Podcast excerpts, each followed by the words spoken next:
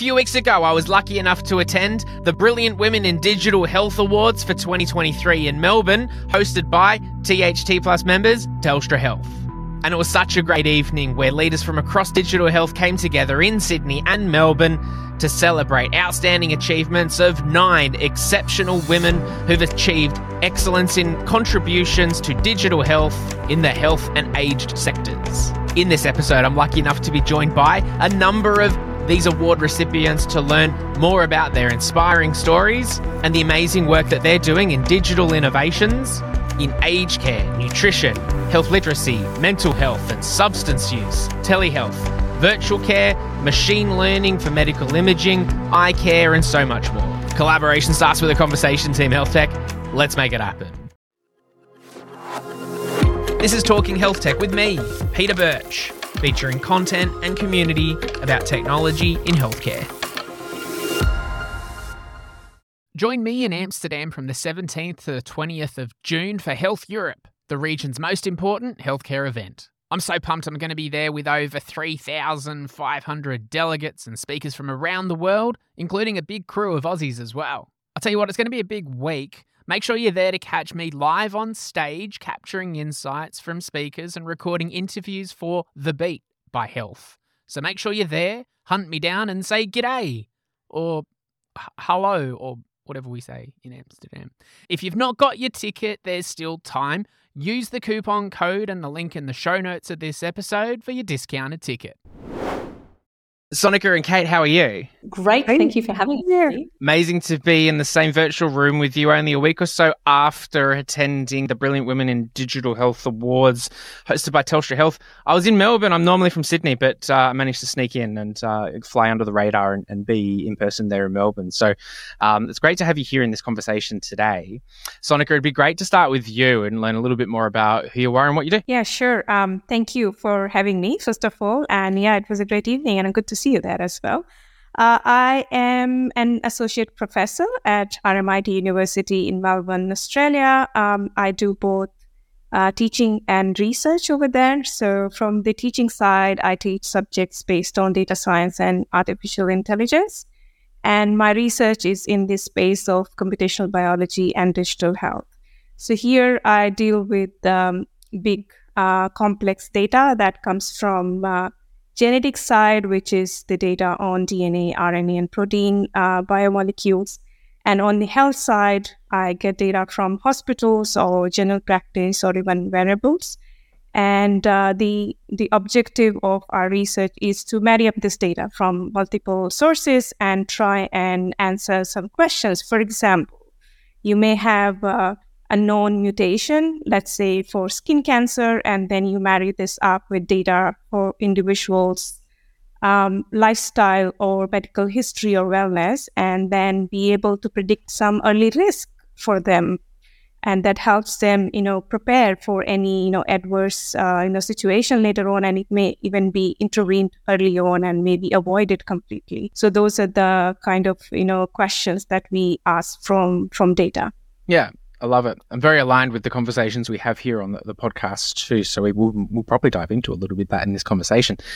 Kate, tell us a little bit about yourself. I love everything that Sonika is doing. I think it's the future. Um, I started life training to be an ophthalmologist, and um, which is an eye eye doctor and eye surgeon. Um, but became allergic to latex surgical gloves, and so that didn't work out quite the way we planned and um, ended up having this really wonderfully weavy path through health innovation. I worked uh, for McKinsey for a while, which was great because then I had a sort of business lens on the world, uh, which uh, I bridged with public health and, and, and medicine so that um, I was part of starting the Global Health Initiative at the World Economic Forum, which was looking at the question what should the business response be to AIDS, tuberculosis, and malaria, the diseases of poverty um, at, at, the time. Um, and then a whole bunch of other public private partnerships around vaccines um, for the developing world. How do you get vaccines into the developing world at the same time as you get them into the developed world? Um, anti-vacciners, all sorts of different different sort of topics where innovation, health, public private partnerships came to play. But then uh, I came home to Australia and um, sat with our professor of ophthalmology um, who said, look, you know, there's all this brilliant diagnostic, digital diagnostic equipment, a brilliant digital equipment for monitoring eye disease, but we still correspond by letter and by fax. And if you take a beautiful image of the eye, and the back of the eye is a beautiful hmm. thing, mm. and you stick it through a fax machine, you end up with a grey blob, mm. which is exactly useless. And so we started talking about surely we could do something better than a letter, and that became Oculo, which is a, a digital clinical communication platform that links optometry, ophthalmology, primary care, and, and beyond um, that is now used across Australia and New Zealand. Does various other things, but um, then Oculo, that company that we co-founded uh, with that professor of ophthalmology, Jonathan Crowston, um, was acquired by a Finnish ophthalmic diagnostic company called iCare uh, two and a half years ago, and so I am now the head of strategy for iCare globally. Amazing! What a journey, and that's uh, it's interesting hearing those those twists and turns, and and and it did remind me a little bit of hearing some of the uh, acceptance speeches, and also the the, the keynote and the motivational um, talk from Jess as well at the um, at the award ceremony last week. Hearing how you know you, you might go down one particular path, uh, and then whatever happens, it, uh, it takes you down another. And uh, at the time, it may not make sense, but uh, I guess what leads you to where you are today, right? Well, I think Jess was amazing um, to to hear, and the but it really reinforced what I've always been told, which is you learn so much more from failure and adversity than you do from things mm. going right. And Sonika as well, you know, hearing your acceptance speech as well. I got to say, I think the air conditioning was turned up a little bit high. I think there was a few kind of watery eyes from my side, just uh, hearing some of the, oh. the um, the words that people have shared. But it, it, must mean a lot to you as well. Yeah, yeah, yeah. No, absolutely. Um, see it's it's always you know these uh, kind of opportunities are really you know where you you stop and you know think about your journey and reflect on you know where all you've been and you know yeah you know, thinking about all those failures and your efforts and you know perseverance and then leading to little or big successes. Uh, so it's it's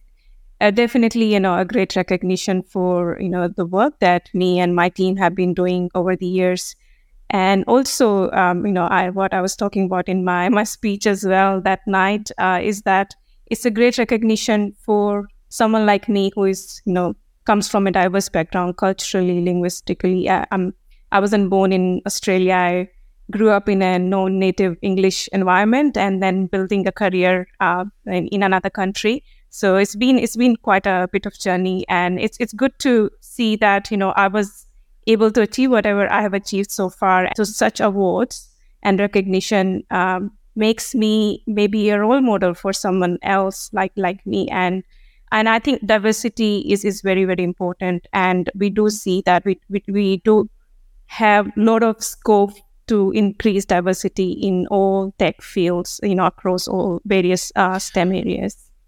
So I'm, I'm very yeah, happy to absolutely. be here. Oh, on that last point, I, I, imagine too. You know, like we, we, we talk about, you know, in your one of your areas of expertise being in in the data side. If, if we don't have that diversity in, in that representation, even in the data set, so it's it's the the data's no good. And and that concept, I guess, has to run all the way through healthcare. Uh, absolutely. Um, so if we develop something, uh, no, we my, my research is all, all data driven, and digital health is growing uh, at very very fast pace and thanks to all the technological development in various areas, like um, we have better compute, be- better storage, better algorithms, and now we can make sense of this data faster. But if if we don't have if we have you know inherent bias in the way we are collecting the data or analyzing the data or even interpreting the data and sometimes we have our own you know unconscious biases because the way we grew up we end up uh, we may end up you know interpreting the data a different way. So at all these different levels i think all this this awareness first of all is very very important. And then we also need to put that into practice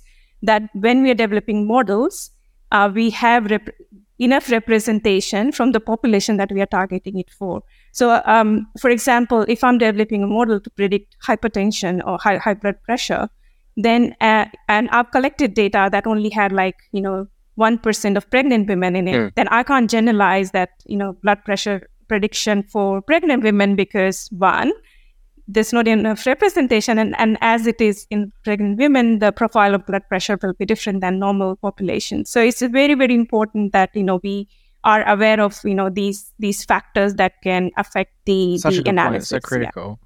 I think it's really critical too. Even I, have just, I've just spent the last few days in a, an AI meeting, and it was you know again all these meetings now that are all about Chat GPT, and um, and so how the the evidence base as it exists today is going to inform you know all of the yeah. AI of tomorrow, today basically, and um, but of course we know that the evidence base is based on clinical practice, and clinical practice remains so often anecdotal. And so we're training it on the old biases. Um, and you know, coming having trained as a as a doctor, uh, uh, you know, the, the, the training is still so anecdotal and not always evidence based, and certainly uh, you know, not personalized, but that's how we want to use it is for that personalized medicine. So I think we haven't figured out how to back solve the yeah. issue that Sonika's absolutely. Out. And something I was on a bit of a tangent, but related. I was thinking as as both yourself, Sonica, and and Kate were um, you know, reflecting on on some of the work that you do and the and the the problems you're looking to solve. You know, we we we're very quick to talk shop. You know, even when we're supposed to be speaking about you know celebrating um, some some wins and reflecting, I think that when we're so deep in solving problems, particularly coming from whether it be from a clinical or a scientific or a research background, you know, there's I'm going to hazard a guess and say there's there's if if you're not taking the opportunity to stop and reflect and look back and and perhaps see what you've done and and and celebrate that, then you probably just continue on and move on to the next thing, and um, you, you, don't really get that that full picture. Kate, is that um, am I kind of on the right path here? No, it's so true. I think you know uh, we always talk about mountains yeah. beyond mountains.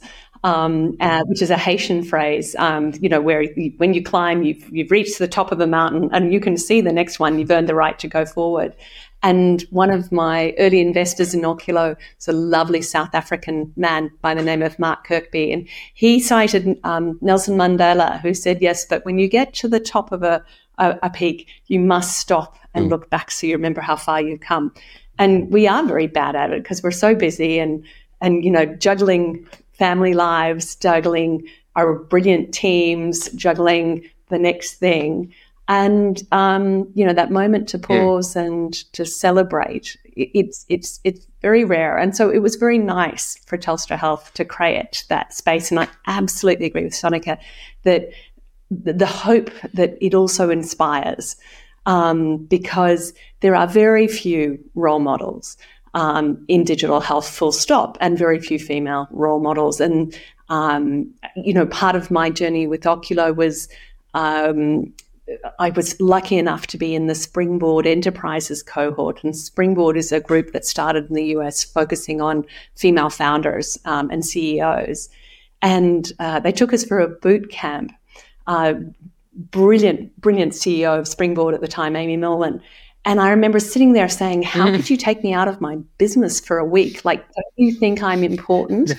but you know, like, how could you? But um, I was an idiot. But um, but the um, but the thing was, we spent an entire week hearing about the CEO she and the CEO she. And after a week of that, oh, it yeah. was, I felt so much better about everything I was doing um, and, and, and so inspired to know that there are so many women who are making such differences, running great businesses, running great organizations, um, and innovating um, and, yeah. and, changing how how the world works. No, and absolutely, and also. Um, like these events uh, have been really helpful in um, building new networks. Like I met so many people the other night that I would not have ever met otherwise, and then you realize that there are lots of you know common links common interests and you know you can find other people to work with. Um, so I think from networking point of view as well, I, I think these um, and I can only imagine very, as well too, because because I, I would think the same for my, for myself, but it would be when I hear when I heard some of the acceptance speeches, a lot of the times it almost came from a place of, you know, um, people still coming out and having these amazing stories and being able to reflect on such achievements and almost feeling like either directly saying it or implying that they they kind of feel like they didn't like they were surprised or it's like they didn't quite feel like they belong on this stage when absolutely everyone you know like so um I, I, feel like to your point it's it it, it it's not just being that that role model for others to be providing that that reassurance that everyone kind of might have those feelings of whether it be imposter syndrome or not not having access to all the resources that everyone would have to be able to to actually do some some meaningful things that actually have a real impact. Yeah, no, no, absolutely. Um, I, I even um, like last year, I was an uh, I was a finalist for Women in AI awards, and I when the award um, you know advertisement came out, I never thought I should be nominating myself, and then I heard from like two other women who reached out to me and said like you should put your application in. And i thought no i don't think i'm ready yet.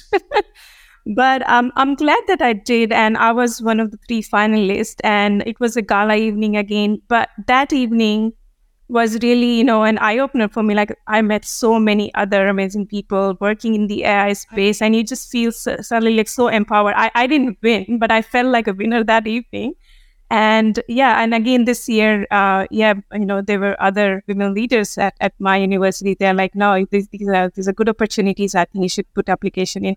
So yeah and otherwise i would not have put myself forward for for a nomination for for such awards so yeah it's, it's good to build that community and you know get that support and you know mm. uh, recognition or you know motivation to go for uh, these things. Like you have to win it to win it. Absolutely. If, if i if i took one of your yeah. lines just then uh sonika to, to to kind of round out this conversation and i'll put to both of you but i'll go to kate. What would you hope that you know the celebration of of, of these um, recipients including yourself w- might might do. In particular, I think about you know Sonika's term of like I, am I'm, I'm not ready yet for that, and I think a lot of people might might feel the same too, whether it be for putting themselves forward for an award or even for applying for a job or just put, doing anything. Uh, do, do, what what advice would you kind of give to women, particularly in STEM or in digital health or where, wherever they might be, that that might feel that they're not ready?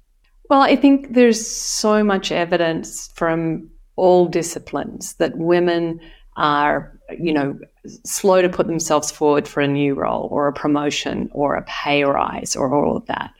Um, and, you know, similarly, I was nominated by a, an amazing woman, you know, so I'm really grateful to other women inspiring and mentoring and encouraging. Um, and one of the things I, I sort of counsel people, women, when they're going for a job interview or or a something is, you know, pretend that you're advocating for someone else. Because um, sometimes that lets you get over that, you know, reticence. Um, but I think if you don't back yourself, nobody else is going to necessarily. So you just got to go for it. And it's tough. Um, and there is imposter syndrome. And, you know, in medicine, I always joke that, you know, the, the perception of you is you're never even as good as your last exam. And so you undervalue your accomplishments because you don't stop and pause, you don't put them in context. You undervalue your skill set because you're so focused on the next thing. And so that, that, that is potentially rate limiting. I think the other thing, though, is um, my dad always had the advice that if you want to the next great job, concentrate on doing a really good job in the job you're in. And um, and so I think there's also this sense of yes, you need to keep your antennae out and so on, but you also just need to be mindfully present with what you're doing day to day and looking for that opportunity to be true in yourself oh. as you're doing it, because then other things will follow. Not always I, justly, but but I guess that's that's how I believe it. Yeah, absolutely spot on, Kate. And if I could just add just two more points there. One is uh, that even if you're meeting half of the criteria, I think go for it. And sometimes you don't realize that uh, you know you don't keep count of all your you know achievements and successes and you know background that aligns with that award or whatever you know job requirement but the questions that are asked sometimes make you think and explore all that information and put it all together in a way that you know then you start feeling oh actually my profile wasn't as bad as i was thinking And once you prepare for one award or one job application, that helps you to just rehash this for you know other awards. So you know it's it's all that effort you go through for the first time. I think I think it's worth it. I think you know this this award is, and you mentioned this, Sonika. There's that um, you know it's it's called Brilliant Women, but of course all of us stood up and thanked our brilliant teams.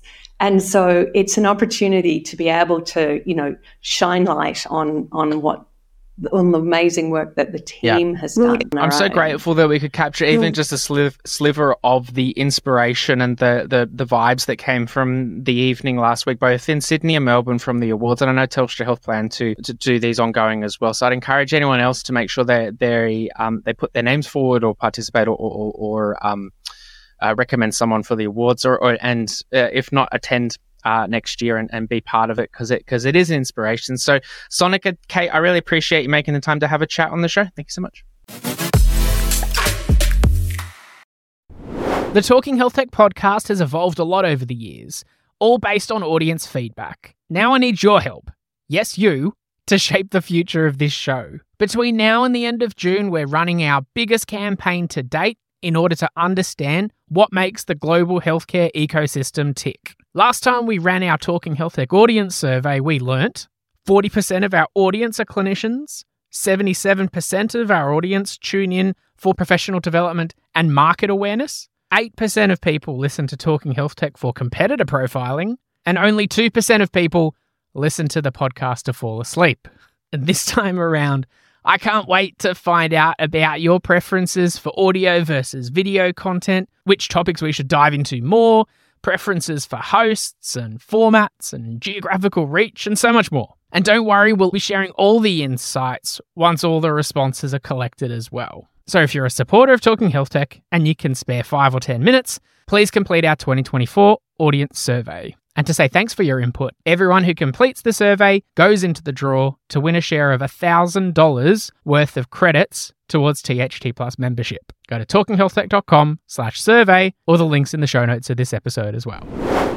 Sowmya and Frances, how are you? Good. Excellent. Excellent. Great. Thank you so much. And uh, I guess one of the um, uh, there's there's definite pros of having such uh, wonderfully uh, busy, intelligent, and amazing women that have done some great things in digital health. But what that means sometimes is we we can't all be in the same place at once. So I appreciate you also making time to chat with me as part of this broader episode about the great things that uh, that you've done. So I, I heard your um, a, a, little bit about what you do uh, when I attended the Brilliant Women Digital Health Awards from Telstra Health a few weeks ago in Melbourne, and they happen in Sydney too. But it'd be great to hear from from yourselves now about uh, about what you're up to. Frances, can I start with you? Well, I want to wake up in a world where every person has access to the, the help that they need when they need it. And so for me, my particular focus is mental health.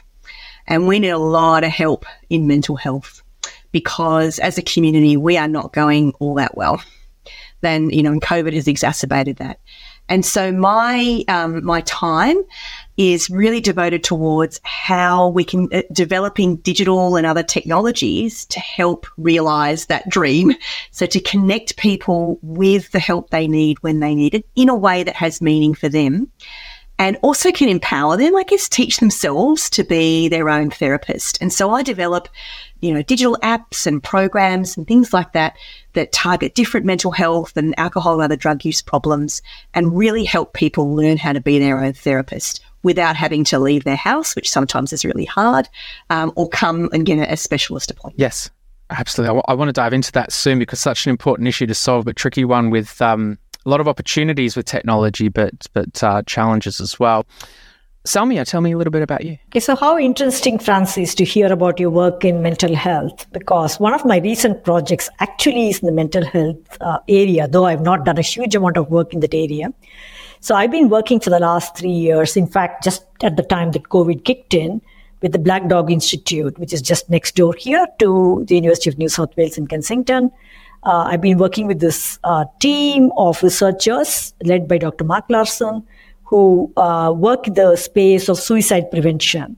Right? That's a huge, huge, big space, of course. But uh, I came in particularly to help them out with uh, analysis of CCTV camera footage, which is recorded in public or semi-public places for the purpose of uh, doing early warning, trying to come up with early warning of potential uh, dangerous um, self-harming behavior so that there is better chance that people could intervene and try and make sure that that dangerous behavior doesn't progress further into something even more dangerous. So that's roughly the space I've been working with them on for the last three years. Uh, but what's common between that project and lots of the other research we have been doing for uh, over a decade in my group is basically a lot of image analysis. So we deal with images, with videos, um, and also non-image data combined with image data to solve a number of problems in the clinical medical space. So we work with physicians, with surgeons, with mental health researchers, as I mentioned just now,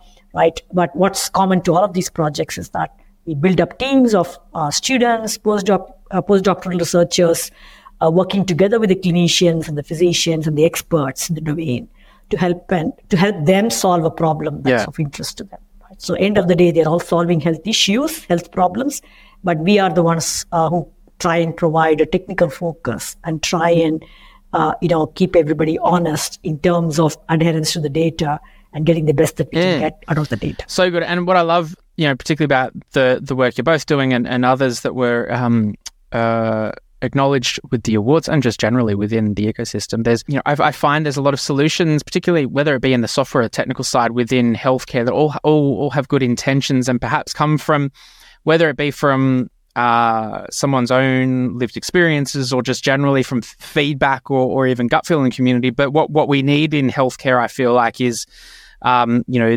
solutions that come from a basis of evidence that, that you know you've both kind of alluded to as well. So so you know Frances from from the work that that you're doing, it's great that um, at least a, a, little bit of light can be shone on on the example that that, that you're providing within uh, this space. Does that kind of message resonate with you?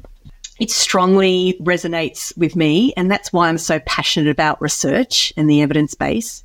Uh, because we can't just assume that these new technologies or these new ways of interacting or of seeking treatment for mental health problems actually work in the same way that face to face and traditional um, means have. So just because something's new and exciting and accessible doesn't mean that it works. And that's where the research comes in. And if we can do the research, and that's what we've all been doing to try to, to build that evidence base, it then um, creates that trust and the confidence in the in the public to use and integrate these technologies in a safe way. And so, for many, many reasons, that message resonates with me entirely. And you've just, you know, spoken to my heart or my passion about why research is so important alongside um, all these exciting developments. what about yourself? Um, evidence is all about what we do, right? So we really need to be guided and driven by the evidence, which comes from the data, but also comes from confirmation from the domain experts. So whether they're clinicians or mental health researchers or what have you, right? So we have access to a lot of data. As we know, the world is awash in data, right? But the issue is how much of that is trustable, how much of it is uh, clean within quotes, how much of it is actually usable for building real products, right? That's that's a big question. And the second part of data, of course, is um, who tells us which data is useful and which is not useful. That has to be the domain experts, right? It's not the computer scientists. It's not the ones who are developing the apps or the programs or the algorithms. So we don't know a lot about the uh, application domain, and that information has to come from from the experts. So a big part of what we do is working hand in hand with the experts and try and see if we can get into their workflow. Whatever we develop should really fit into their daily workflow. If we try and uh, develop things which require additional effort and additional time and even additional data on top of what they normally collect, it's not going to work. It might work for a short term, but in the long term, it's just not going to work at all. Right. So a lot of the challenge that we face is yes, there's lots of data, but how much of it is useful? Get the right advice for that but also try and make sure that anything we do is something that can be easily embedded and woven into what the experts do in their day-to-day life. So working with clinicians directly is really important to us. I'm wondering if I can jump in there because I, that's what I really walked away with um, from the awards night uh, um, just recently, and that is that the style of leadership that was being recognised with these awards is exactly what we need um, in this field, and uh, to make the most and realise the potential that the digital you know technologies have to offer, and and that is that real collaboration that real teamwork approach and that common purpose to really help people. And uh, and so again, that's what I saw recognised in um, you know in the award winners. So I'm hearing from Sowmya's um, chat now. It's all about how we come together uh, across all of our areas of expertise and realise this potential together for our community. And I'd love to say that that my experience of particularly brilliant women has been that's the style of leadership that they bring um, to to teams and to and to challenges and problems like we're all talking about. And that's what really excites me about this award um, and this award series. You know, as Sowmya pointed out, that in order for us to um, create you know these these evidence based solutions that that can be be trusted because they need that evidence to be trusted but used by the the end users we, we need to build that the trust and relationship with the the the whichever stakeholders are, are, inputting the data, I guess, to be able to use the thing in the first place, which then gives us a, a credible base to build on. So the, the, there's some common threads that run throughout the um, the process, and no no matter how large or, or grandiose the solution is, in the end, it comes back in such a human centered like um, area for us to work in in terms of healthcare. Some of these core principles are, are, so important. And, and like you say, Frances, those those fundamentals were kind of threaded throughout the conversations that were happening in the celebration at the um, at the awards a couple of weeks ago. They, they sure were, and I, I so I loved hearing about it. I reckon, Sowmya, you and I could have a chat for hours and hours more, but so we'd bore all the listeners, I'm sure. But um, but also we've got to make sure that that connection to the person that we're trying to work with and, and help is so important because we might be developing solutions that they don't need or they don't want, and so it is that human connection that's always going to be important in any in- innovation. But I think particularly is um, in this digital world that we're in. Yeah. So uh, Frances, I agree with all that you're saying and particularly working in the university context, this is where we are training our students, our future workforce, our future researchers, right? So these, so these are the uh, these are these are the personnel who really need to be provided the right direction as well as right opportunities and the environment to, to do their best, right? And it's it's it's actually going to work uh, work to their favor to try and give them the motivation to stick to the field, right? And uh, if we make that uh, process as smooth as possible and make the right connections for them and also provide them the right inspiration coming out from the end users, uh, from the uh, the uh, patients who benefit out of the research, but also the yeah. clinicians who are actually going to use the products. Right? So because we we we position ourselves as assisting the clinicians do their job much more effectively and in a more convenient fashion given mm. this inundation of data that we have all around us right? so so we are not trying by any means to try to replace what the physician is doing but we are working hand in hand with them to try and provide them the best possible assistance and uh, that's part of the purpose of the university try and uh, educate our students but also make them see the big picture so that they know what they're working toward. Maybe it'll take 10 years, 20 years. Not all products, uh, you know, appear instantly on the scene, you know, so we do take a long-term view. And that's the hardest to do, I think, in a fast moving area like IT, you know. So everybody's got an app, everybody's got the phone, they've got their uh, laptops around with them. And people can do yeah. lots of really cool things very, very fast today, right? but we are actually looking into the future what what's going to be in demand and what's going to be vital in the next five years or 10 years or even longer than that right so that's the business we are in and it's uh, that that's what makes our life i think really exciting. Our work life here in the university really exciting that we're working with lots of you know bright minds. Right? just like the bright you know the brilliant women that telstra is rewarding. But really it's all about also our brilliant students our brilliant uh, collaborators. You know if everything's going well in the in the work that you're doing and you're really clear on the vision and the you know funding's landed and, and there's a few kind of boxes that get ticked you don't need too much external motivation and, and to be reminded of what you're doing and why. It's the you know th- those things only happen every now and then from at least from my own experience. It's all the other times that you know things uh, not necessarily aren't going your way. It's just that maybe when it's not clear or it's just not aligned with all the other kind of bits and pieces happening within your life and that that's when you need that that uh, reminder, I guess, on on what you're doing and why. I guess to to round out the conversation, I'll give you both a, a, an opportunity to reflect. Cause I'd love your thoughts on like the for those that might be listening or that that uh, are in it, you know, that the brilliant women that are out there that that don't get get to go to an awards ceremony just yet. Any advice or at least things to to remind in those times that it uh, either might be difficult or just not overly clear on like what you're doing and why and how to kind of keep that path and have a meaningful impact, for instance. Yeah. So I would say please keep in mind that, you know, the award is not just for a handful of brilliant women. It's for all the other brilliant men and women uh, and students and collaborators, you know, who are behind the scene and who are who made this possible, made all these achievements and all these uh, developments possible. And as I've, I've been saying tongue in cheek to a number of people who are congratulating me, right? So I say it's not quite the Nobel Prize, but it's somewhat like, but it's somewhat like the Nobel Prize because, you know, today almost no research. I mean, all the Nobel Prize winners, almost um, nobody really wins it just based on solo work. There's a huge lab behind them and decades of work behind them, you know, consisting of maybe even dozens, if not hundreds of people behind them. And many of them do say in their acceptance speeches, you know, they thank their whole lab, right? It's not just an individual's work. So I think that's what I would tell uh, the potential brilliant women out there.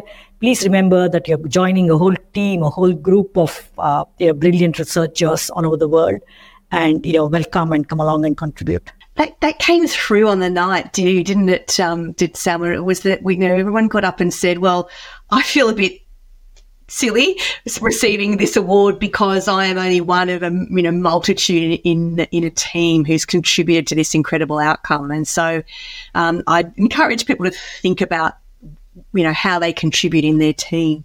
Um, but for me, it's a, it is a rocky road. It's also so don't um, assume that for, for either of us or for any of us that we've uh, only ever had success. We tend only to talk about success, but uh, you know, catch me on a Friday afternoon on when our grant outcomes and things have come out and uh, it's not gone my way, and I'm not talking about success then because I'm a sore loser as well because I'm just so passionate. You know, we're so passionate about what we do and how we do it. And so for me, the the bit of advice that I, if I could give my younger self, much younger self or others out there, is to just understand what your purpose is and, and to, to connect to that purpose. And, and that purpose will not be about winning an award or a Nobel Prize or, well, you know, I won't say no if that ever comes along, but you know, it's it's actually bigger than an accolade or a metric um, or a grant result. And if you can make sure that the work you do and the people that you surround yourself with help you stay connected to that purpose, then I think you are a brilliant winner to. every bloody day, no matter what the outcomes are, because we can't control those out. We can't control grant outcomes, award outcomes, all of those sorts of things, but we can control um, what we are passionate about and how we kind of show up in an authentic way for our jobs. And if we can be that sort of person, like that's the sort of person I want my kids to see. Um, and I hope we'll, be able to find that as brilliant. And so that's my bit of advice is to, to, to think about and stay connected to the things that are bigger than the awards. What a great way to round out this conversation and such an important message to leave on. I appreciate everything that you've done and the time that you've taken to, to come and have a chat on the show and share those experiences. Thank you so much. Thank you so thank much. You Thank you. Opportunity. It's just, it's lovely to stop and reflect. It really is. So thank you.